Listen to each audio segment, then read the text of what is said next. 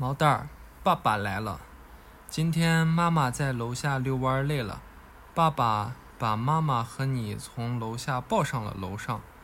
毛蛋儿，黑吧，啥时候的事儿？毛蛋儿，爸爸是个大力士哦，让妈妈好好休息。今天爸爸给毛蛋儿讲故事，就讲个大力士的故事吧。谁是大力士？好像是你的卷毛。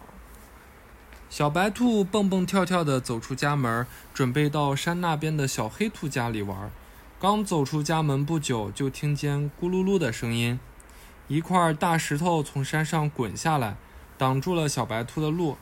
小白兔见大石头挡住了路，就想把它搬开，于是它就使出全身的力气，嘿呦嘿呦地搬了半天，可大石头一动也不动。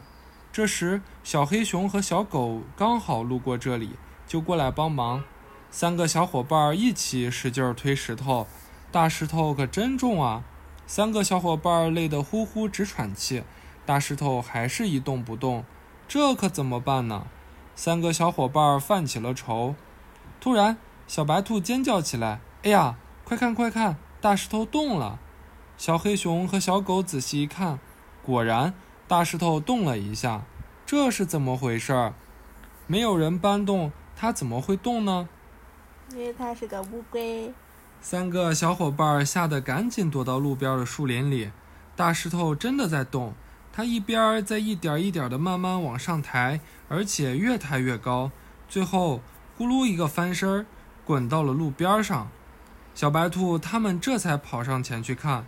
只见小路上露出了一根新长出来的竹笋，又粗又壮。哎呀，原来是竹笋把大石头顶翻的。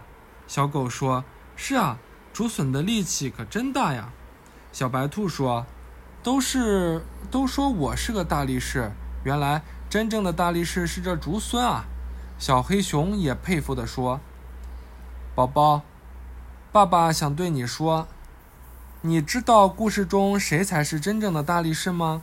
对了，就是路上那个普通的竹笋哦。这个故事告诉毛蛋儿说，人不可貌相，看起来普通的人可能身上蕴藏着巨大的能量，我们可不能随便小看人哦。好了，毛蛋儿，你别踢妈妈了，让妈妈好好睡觉啊。